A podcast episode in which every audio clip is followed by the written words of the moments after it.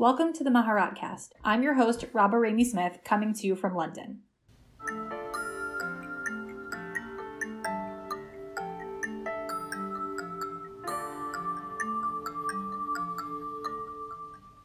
This episode is a conversation with Maharat Ruth Friedman, who's a member of the inaugural class of Yeshivat Maharat. She currently serves as the Maharat at the National Synagogue in Washington, D.C. Maharat Ruth's responsibilities include overseeing the conversion program, supervising the operation of the community mikvah, directing adult education, and providing pastoral counseling, and so much more. She's a proud member of the Washington Board of Rabbis and sits on the executive committee of the board of the International Rabbinic Fellowship, of which she is also a member. Maharat Ruth is also a founding member of the Beltway Vaad, which we'll discuss with her later in this episode.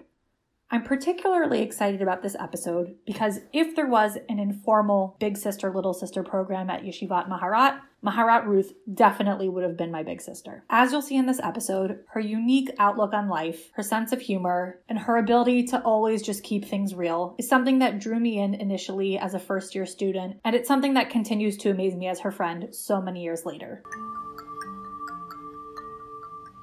I grew up in Evanston, Illinois, um, the daughter of a Hillel director, um, and on a college town, college campus.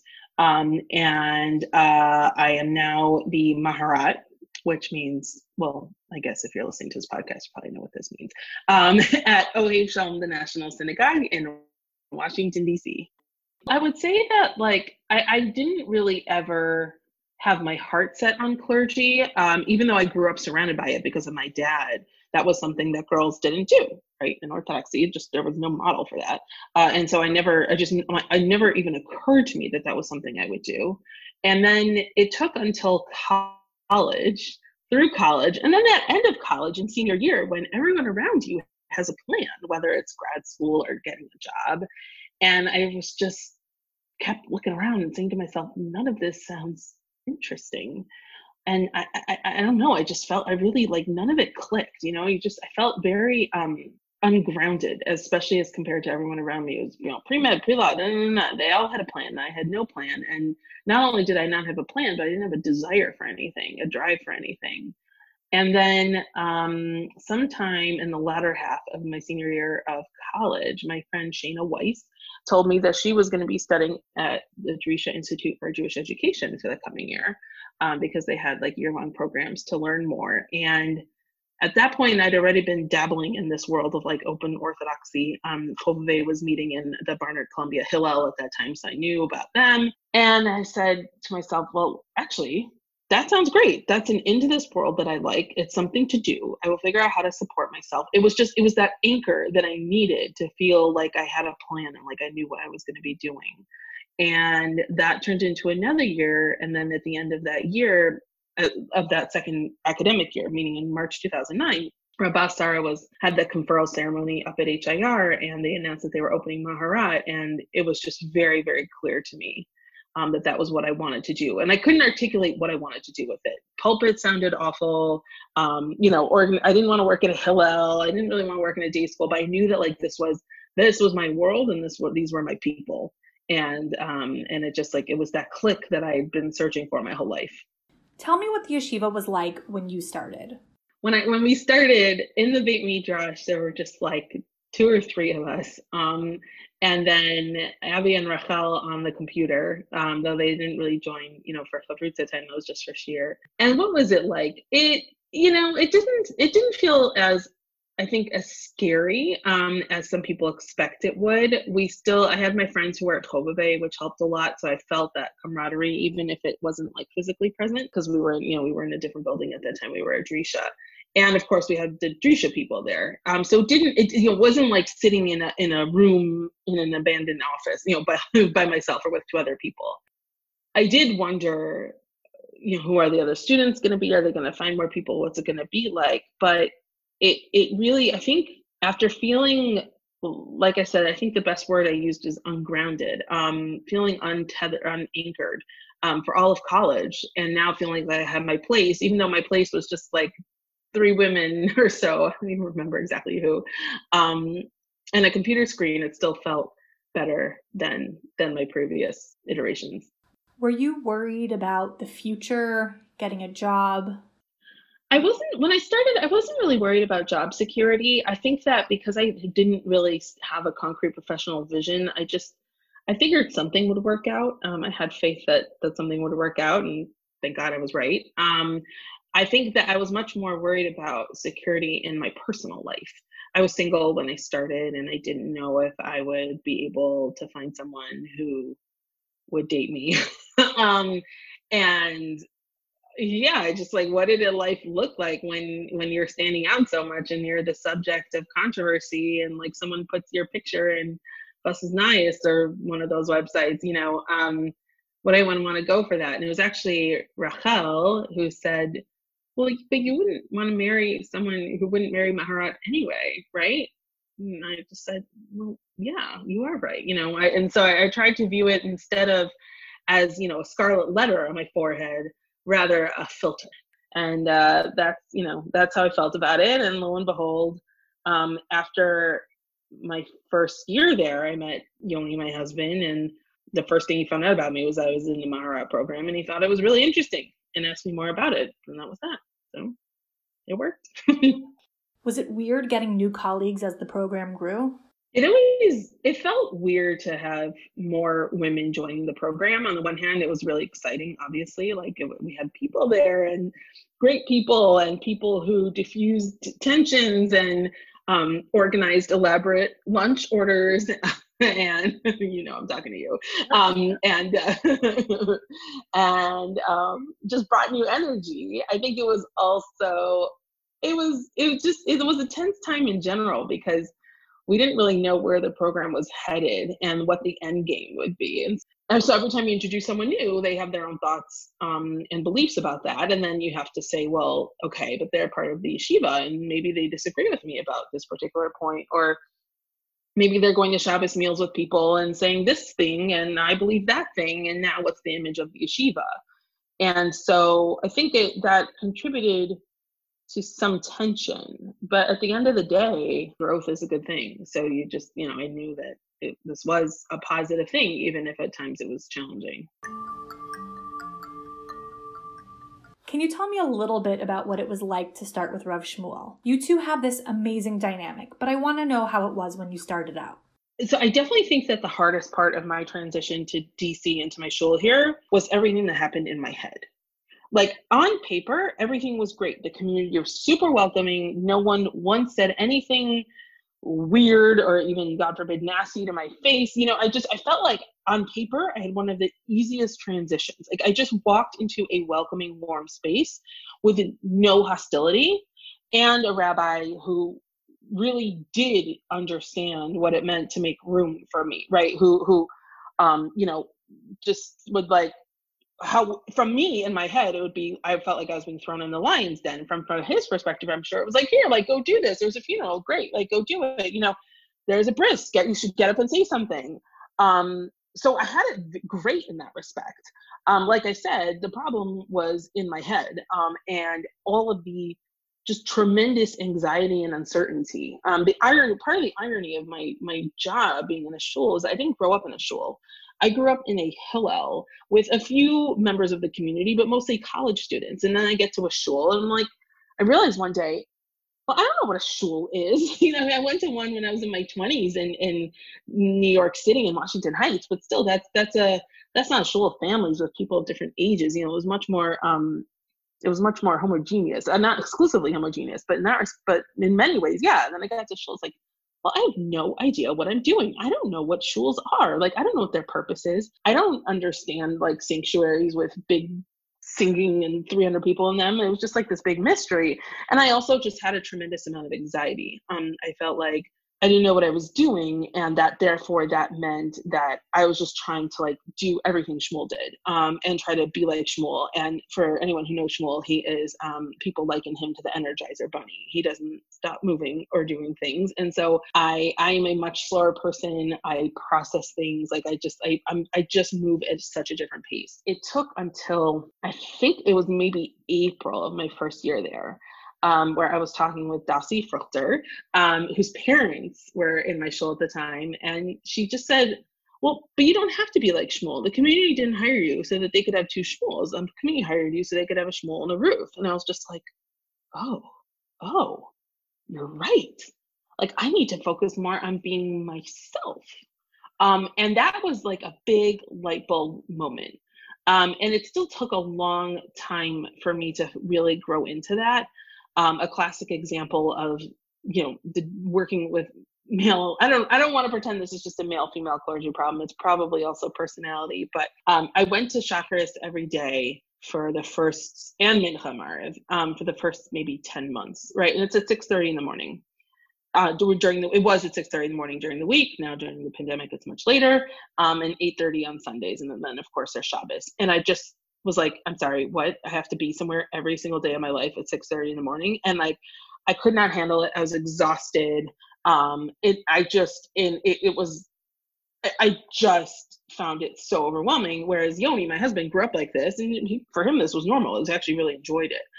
Um and then around i think it was like may or june or something maybe even a little bit later i um i had another miscarriage and my body was all out of whack and you know the doctor said well i, I said i kept saying like what can i do to try to you know straighten things out well are you getting enough sleep I was like, no, I'm up at 5:45 every day to go somewhere. Like, no, I don't get enough sleep. And she said, well, you need to get more sleep. And so I just said to Shmuel, I was like, I'm sorry, I just I need a break from Minyan. Um, and he was like, of course, whatever you need, and um, and was totally understanding and great about it. And I uh, basically never went back, um, weekday mornings at least. Um, it just because then thank God, you know, I start IVF, and that's its own little circus of early morning appointments and then thank God, thank God I had a baby. Um, and once you have a baby, you can't go anywhere at 6:30 in the morning, especially because Yoni, my husband, was trying to leave the house by you know 7:15 in the morning to go to work, so that he could come back in time for me to then be able to you know go back to work in the evenings, right, to teach or whatever it was. And so it just was very clearly just didn't work. Um, but I think that you know if I had a been a man and or b had more minyan responsibilities I don't think I would have been able to do that. Now, I don't mean that in a negative way. Like, God bless his soul. Shmuel loves going to Minyan every day. So I'm extremely lucky that it wasn't like I was saying to some a colleague, sorry, you have to step up and do more work because I can't do it. It's like he was already there anyway. Um, I was going because it's a sign, well, clergy should be a Minyan, which, like, on paper, of course, I agree with. Um, but then you have kids and you realize, well, actually, this is really complicated. And then I think the extra factor that I don't want to reduce to just male female, because I think that's not fair, um, but certainly for me, as someone who was not, I grew up with only sisters, um, totally not socialized into Minyan every day. That is not something I ever would have thought about. It just felt like a very overwhelming thing to take on as an adult, and I just I couldn't do it. So um, I think, and, and, that that carries on till this day. Um, I am not a reliable presence at Minyan whatsoever at all. I made it in time for Maariv last night, and that was like a miracle. Um, but it's just, I've got two kids i've got family responsibilities i've got a husband who has you know a job in which he's on the phone with other countries at all hours of the day and i just it just can't be a priority in my life um, and i'm sorry to say that because i like being there to see people and i like being there to hear people say kaddish but it just it just doesn't work. Um, if it was at 10 in the morning, great, but it's not, right? Um, it's just at prime family life responsibility time. And so it's taken me many years to make peace with that and not constantly feel guilty. I still feel guilty about it all the time, but I try to at least like accept that, that that's just the reality of my life right now um, and to forgive myself and not to look at the clock every day when it's minyan time and feel guilty and haunted by the fact that I'm not there.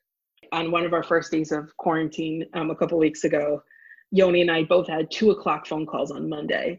His mine was a weekly staff call, and his was with the USAID coronavirus task force. So guess who got the three-year-old during their phone call? Me, right? And of course, like who was who would I do a favor to if I was just pretended if I acted all like important about it and said like oh I can't watch the kid I have a staff meeting like no I muted myself when it wasn't my turn to talk and so they wouldn't have to listen to whatever Disney movie was playing in the background but like you just gotta own this stuff. Like yeah. we're all harming each other. One of us has someone has to bite the bullet and just own life as it is right? And we feel all this pressure. I don't know if it's different where you live but certainly in america to like you know be obsessed with work all the time and act like you don't have kids and you don't have life responsibilities and you don't need to like go for a walk and stretch your legs because you can't sit on zoom for eight hours a day you know? Yeah. I'm just taking the approach of like you know what? Forget it amy schumer is my biggest role model in that respect i mm-hmm. obsess Someone asked me recently who my female role models are, and I thought about it for such a long time, and then I was like, you know what? It's Amy Schumer. That photo, I'm not on Instagram, but that photo she posted of herself in the post C section, because I also two C sections, like cotton underwear with the pad and the bra, like just pushing a stroller. And I was like, yeah, man, like you're my soul. Like I just love you so much.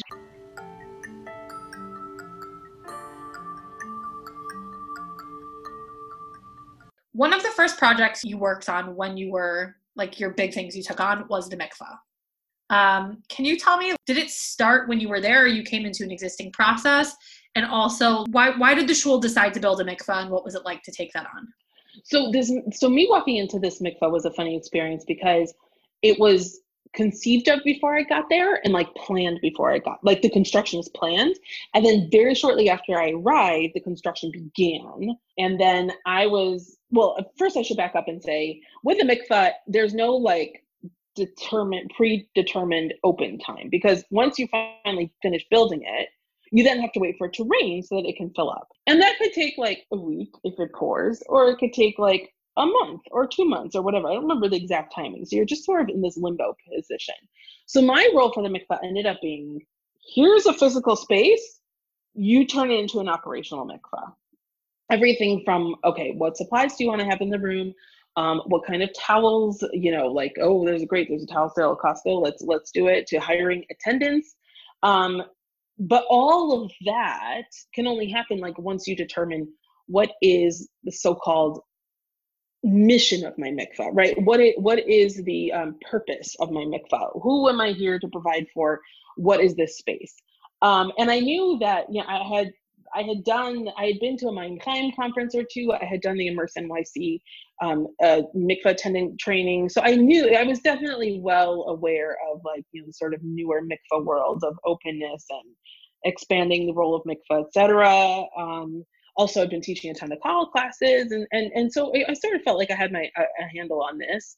Um, I ended up hiring Rachel Feingold as a consultant for our mikvah um, because she had done this a few years prior in Chicago, and that was great. And like I'm endlessly just indebted to her for all of her help. I could not have done it without her for a second.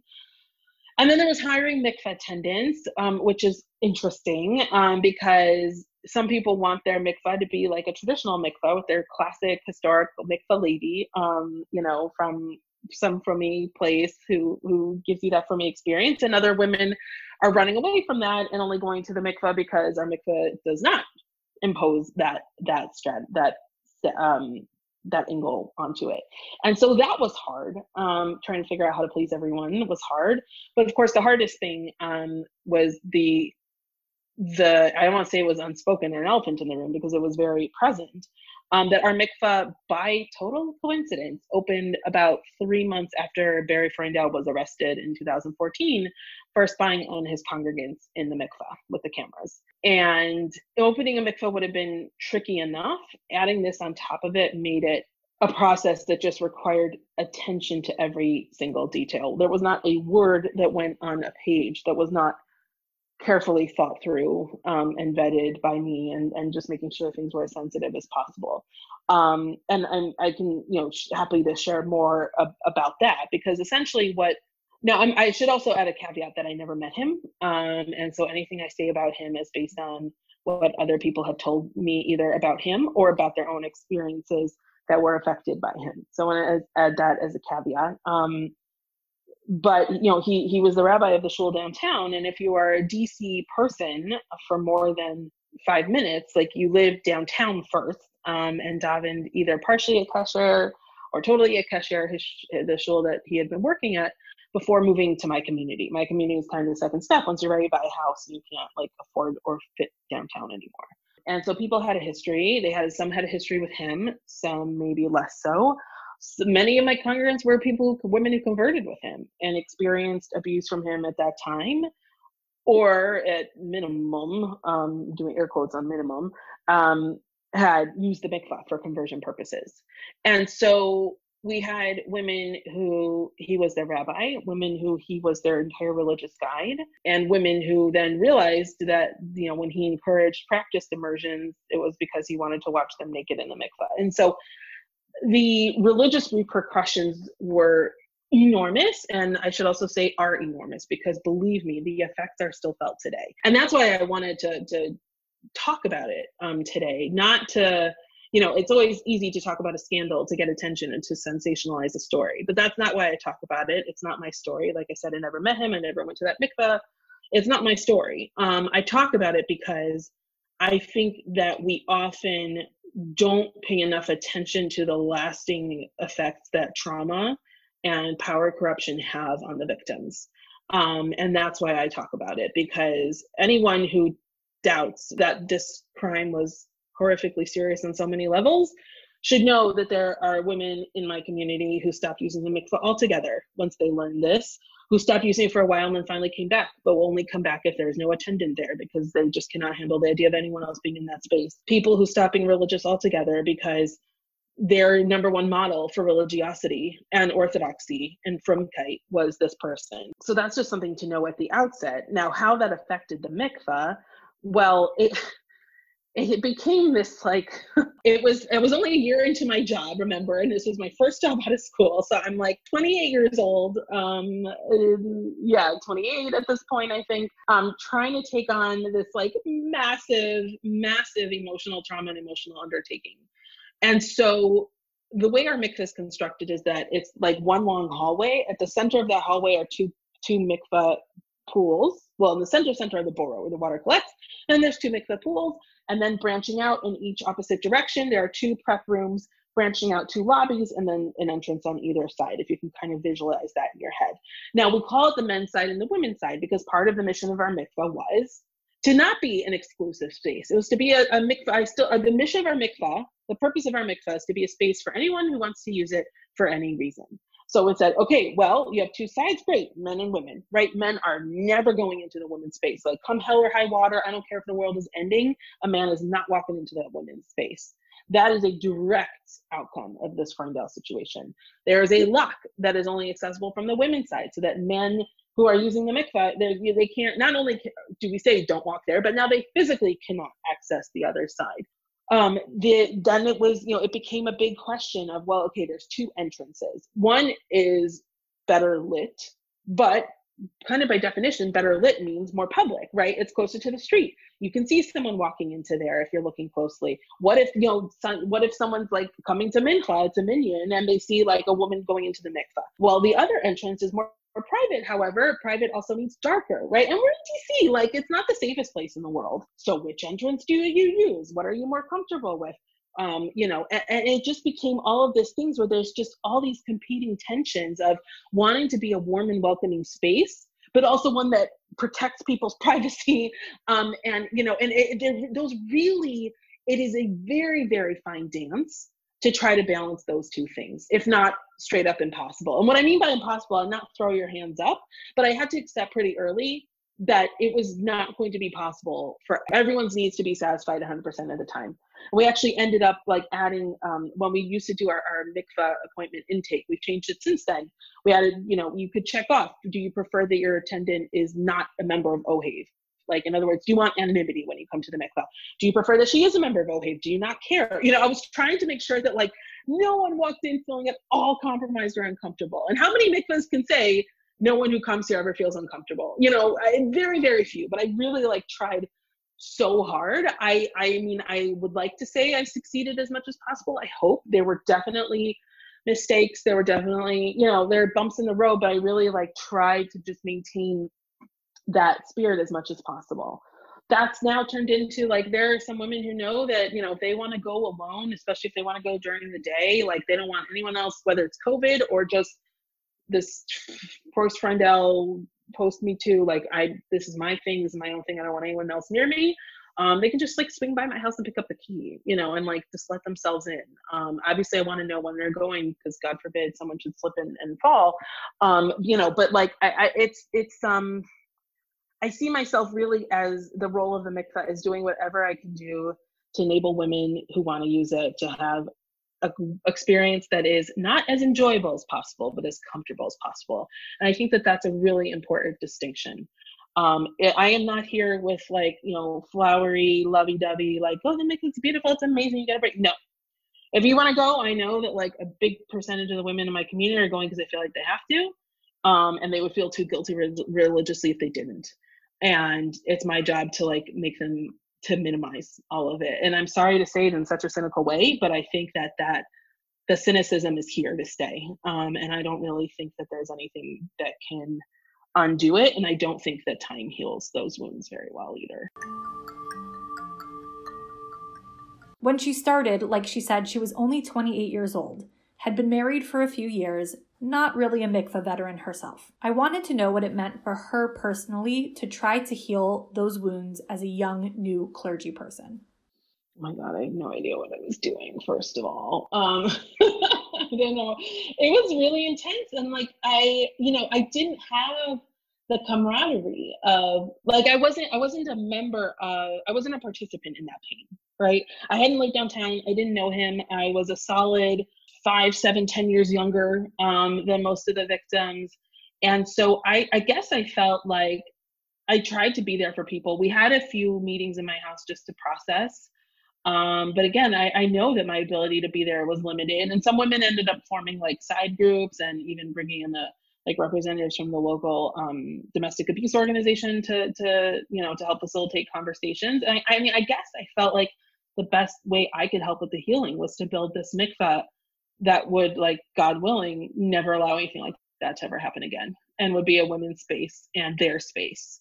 Um, you know, I, I, part of the abuse that happened downtown was the control um, that he exerted and that women did not have um and yeah and I, I, just wanted people to feel like they had total control over their experience here did it make you did you feel i mean you had done the training but like would you have said going into this job like mikvah was going to be a thing that became a focus of yours or this kind of put, like put that on the table for you and, and left it there i think coming in i was more interested in mikvah um, i think i was just more interested in as you and I discussed a minute ago, I'm very into talking about things that are not usually spoken about.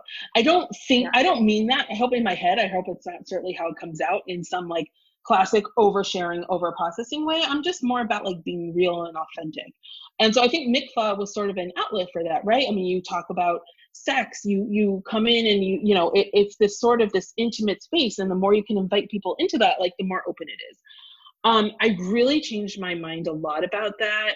I think post downtown, post Freundel, post Me Too also, where I just realized, you know what? This is complicated. I don't really feel like if someone's coming to me in a crisis, I can ever suggest anything to them to do as a possible solution that involves them taking their clothes off. Um, you know, and and and as much as we can try to reduce the power dynamic that the mikveh presents, and as much as you know, I try by saying, yeah, go alone, go ahead, whatever you want, go ahead during the day, during at night, I don't care, do whatever you want it still is like you're still getting naked um, and entering this religious space and i just felt you know what?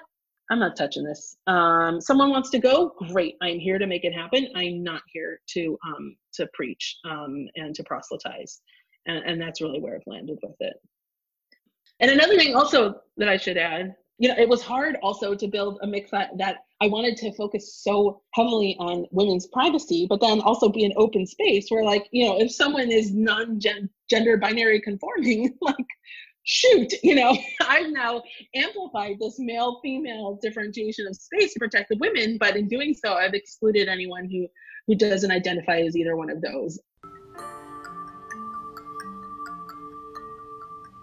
This episode is sponsored by Ta'amod, Stand Up. Ta'amod asks Do our Jewish communal organizations reflect our Jewish values? How do we address harassment, inequity, and harm in such a way that creates lasting change? Ta'amod is making revolutionary shifts in Jewish organizational culture by utilizing Jewish values to provide holistic trainings, consultations, and resources. With an acute understanding of the unique dynamics and needs of the Jewish community, Ta'amod's approach addresses culture from a proactive rather than a reactive stance. Ta'amod offers workplace trainings through a Jewish lens, as well as a robust resource bank of materials and vetted referrals in support of Jewish organizations and congregations. Catalyzed by the Me Too movement, Ta'amod Stand Up is committed to building accountable and psychologically safe workplaces, organizations, institutions, and communities. I think it's actually like I think that this mikvah to me represents so much of the good that needs to happen um, in our little world of orthodoxy um, because it's saying, okay, these spaces that have traditionally, of course, been religious spaces um, are controlled by the more right wing Vaads and all of and, and rabbis. That's not really what we want and instead of just being beholden to those people for our whole lives just well let's just make our own you know? And our mikvah is is like mikvah usa oversaw the construction you know it is like satmar approved like it is totally kosher. And the kashrut status is not in any way affected by who uses it. That's all just politics. And so, you know, the classic example of conversion, the vast majority of the conversions done in our mikvah are not Orthodox conversions. They're Reform, Reconstructionist, conservative, unaffiliated, because we are one of two mikvahs in town that will host an un, a non-Orthodox conversion. The other one has been closed since March. Um, we've had so many. I mean, I can't even probably had at least 20, 25 people convert in our mikvah since June when we opened it up for conversions. Um, and I'm getting requests from rabbis of other denominations all over, um, you know, the city to use it because we're the only one. Um, and I'm very, and they're always so grateful. It's like embarrassing how grateful they are that as an Orthodox synagogue, we're them use our mikvah. Sad. But yeah, I mean, it's just to me, that's like a great thing. And it's saying that like we have our beliefs, you feel differently. So what? we're all Jews, like come use our space, you know, like of course. Um, and I really, I just think that it's so important, like, and not that like the kids in our shul know that that's what happens here, but it's so important to me that that's part of what we do is that we're there. We, we just participate with all sorts of people. Um, you know, and, and Shmuel and I also started a kosher certification in DC a couple years ago for similar reasons. It was like it's impossible for all these vegan places to get certified because the costs are exorbitant. You have to close on Shabbos, you have to get you know mashgiach all the time, and it's just it's it's it's not realistic. Uh, it's not possible. It's like, well, instead of being beholden to other people who don't really share our religious values or religious standards, even though we're all, you know, Orthodox, why don't we just build our own? And it's not done with any spite um, or anger, you know, or, or maliciousness. It's just like, well, this is silly, you know, like let's just build something that reflects our own values. Um, and that's what we did. And I think that's a great approach, um, especially because there is I think a growing number of observant young and some old Jews in this country who are spiritually homeless. Um, don't really have that leadership to turn to. I think don't really feel like there's an institution that speaks for them, a leader that speaks for them. And I'm not saying we can provide all of that, but here's a good model for just saying, well, then let's just do it. Let's make our own. Having attended quite a few conversion immersions, I think a lot about the population of women who go to the mikvah knowing that they will be watched by men. The women who immerse in front of a beit din. Even though this woman is covered by a sheet or a robe, she's still standing in the water completely vulnerable with three men standing over her. I wanted to know how they deal with conversions. Yeah, so as short in the few days after the Freundel thing erupted, um, we con- Shmuel and I convened a meeting with all of the people who were in our conversion program at the time um, to get together and talk because uh, you know that's terrifying. um, and and it did come up about the the immersion, and I think at the time I don't remember. I don't want to speak. I don't remember what the shul practice was at the time. I don't think I'd been there yet for a women's conversion. Um, and so, yeah. And but I remember there was this converse, this really interesting back and forth between Shmuel and one of the the women who was in our program at the time. Um, and she was saying, and you know, he was like, "Don't worry, you can't see anything." I think maybe he said, "You know, we use a sheet and no one can see anything." And she was like, "But I'm still naked in the water, knowing that you guys are there." And he was like, "Don't worry, like no one can see." And she was like, "No, but." But I know I'm naked, and I, I sort of like interrupted and I said, I think what we're we're what we're dealing with right now is two fundamentally different ways of seeing the same situation, right? Where the men are like, "Don't worry, we can't see," and you're like but i'm naked and you're right there and that is very uncomfortable and very weird. Um, and so what we did after that, we actually um, commissioned or whatever uh, um, a tshuva from Rav Jeff about, um, you know, can can it happen that that a woman witnesses the immersion and then you just crack the door so the men can hear, you know, me say kosher and hear the splash of the water, et cetera. And that's what we started doing since then. One nice thing about um, the COVID since COVID is that because our space is very small, I said to all of these um, rabbis, you're more than welcome to host your conversion here. However, the beit din may not enter the building. There can be only one other person there who's witnessing the immersion, and like you have to do the beit din on Zoom or in the parking lot or whatever. There's just no space to legally have everyone there, let alone to wit- have everyone witness the immersion. You're literally standing on top of each other in the hallway because mikvah is in a very narrow space. Um, And they're like, yeah, sure, no problem, totally fine. And what most of them have done is do the beit din in advance on Zoom. And then the person just comes to immerse and it's not this whole stressful thing, right? You're not showing up with like your wet hair to meet with the beit din and, you know, then immerse and like be naked and put your, everyone waits while you get dressed again. Like it's just, it is like a doctor's appointment on steroids without a doctor you know like it is just it's just a series of very tense uncomfortable things and if we can just say you know what like let's just make mikvah the like the last little stage, but not the bulk of it, at least not the focus, the central space of it all. Um, I think is is just great. Now I haven't seen that done for an Orthodox conversion because we haven't had any yet, but so far I like what I see.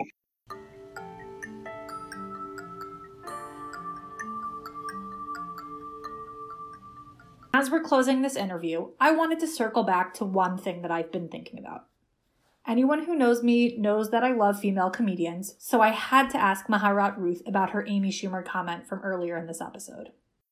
When I was I was interviewed a couple of weeks ago, um, and the person asked me like, "Do I have any female role models in my life?" Um, like in leadership positions specifically.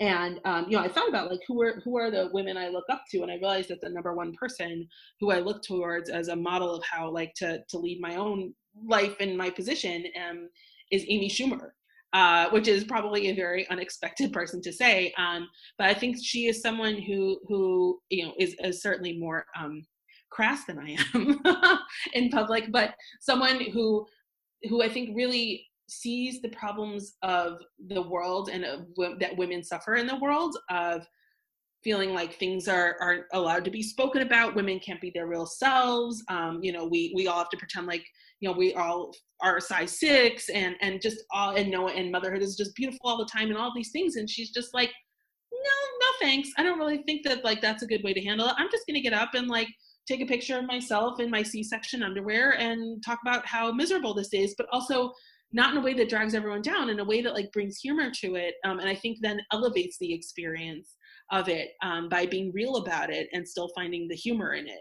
And you know that that's a, a way that i try to to model myself um, and be authentic in my leadership which is to like to say you know if uh, um, i'm frustrated with one particular thing you know to say it. If i'm having a hard time with something to say it. Um, and and not in a way that makes it my personal process base. Not in a way that is like oversharing and making anyone uncomfortable but just in a way that is saying like why are we all pretending, you know, like we have this under control? Why are we all pretending like we can go back to work six weeks after having a baby or all this? Like, it's really hard. I'm having a hard time. Um, you know, there was one time, so my second son was born November 11th, and so there was um, one of our my congregants had like a big Hanukkah party, um, and so Yoni and I dragged like our little son Ezra and the baby with, and um, so I guess he was like maybe five weeks, four or five weeks old, and uh, someone said like, so how are you doing? And I was like, miserable. This is like really hard and it's terrible, and it was just like it's so nice to hear you say that, you know? and I didn't start crying in the middle of the party. I was just like said, it's really hard. Like I'm not really enjoying this life very much. You know, I miss you guys. I miss my life. Um, and this is like it's just it's hard. Um, and I think that, you know, people appreciate being able to do that, that someone who's just can talk like that. Thank you for listening to this episode. I hope this conversation leaves you feeling as inspired and invigorated as it did for me. Again, if you have any questions, comments, or feedback, please reach out to us on maharatcast at yeshivatmaharat.org.